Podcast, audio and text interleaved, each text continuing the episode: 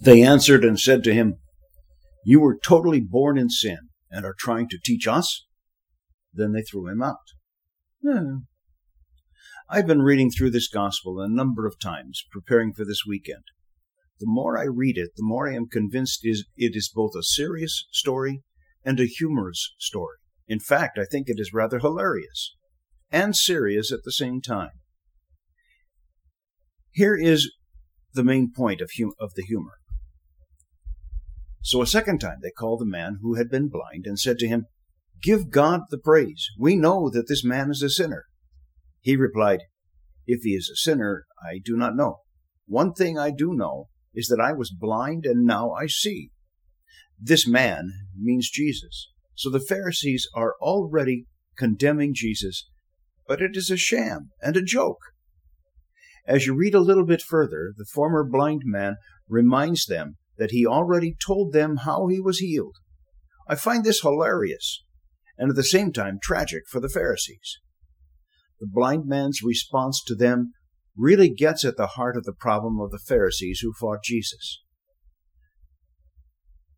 Again, the man answered and said to them, This is what is so amazing, that you do not know where he is from, yet he opened my eyes.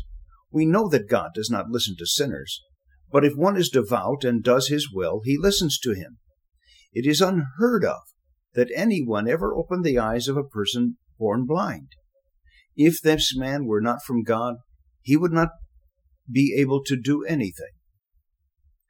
How much more to the point can this former blind man be? He nails their objections to the wall. Then we have the quote that he made that I made at the beginning of, of today which ended with them dismissing him, throwing him out of the synagogue.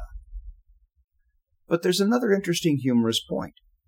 Jesus pursues the guy and tells him that he is the one who is trying to bring judge who is to bring justice judgment to the world. And then Jesus issues a challenge to everyone so that those who do not see might see and those who do see might become blind. Why is this humorous? This sets up the final confrontation. Now, an important question that is not answered by the reading is Are these the same Pharisees who kicked the former blind man out of the synagogue? Did they follow the former blind man out of the synagogue and track him down as he was tracked down by Jesus? If so, it really makes their objections laughable. Why is it such a problem for humans to see and believe in miracles? I'm going to suggest that the main reason it is a problem is because it upsets our status quo. When a miracle breaks onto the scene, it upsets the flow that people are expecting. Despite what many people say, they do not like a messy faith, a messy encounter with God.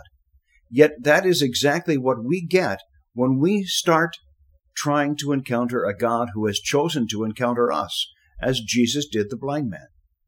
God has chosen to reveal himself to us in such a way that it demands a response from us.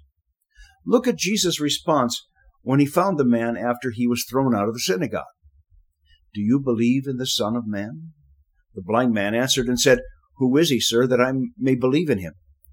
Jesus said to him, You have seen him. The one speaking with you is he. He said, I do believe. And he worshipped him. Now we come to the most serious point of the story. It is where the blind man makes his declaration of faith. It is also where Jesus begins his confrontation of those who do not believe. This is where we come to the most serious point for us. Do we believe in miracles? We are here today because one of the greatest miracles is going to happen on the altar in just a few moments. The bread and the wine will cease being just bread and wine. They will become the body and blood, soul and divinity of our Lord and Savior Jesus Christ. We are physically blind to this miracle because visibly there are no changes.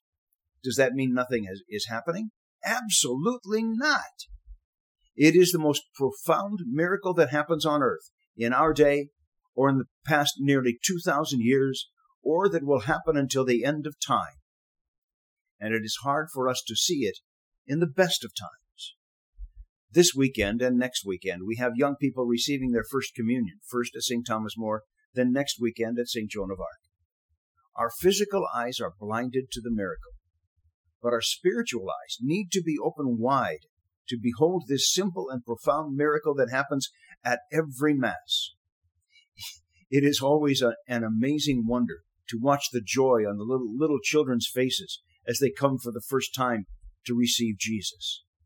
Do they fully understand? Do any of us, including myself, understand fully the mystery of the Eucharist? We do not come here blindly to something that is not known to us.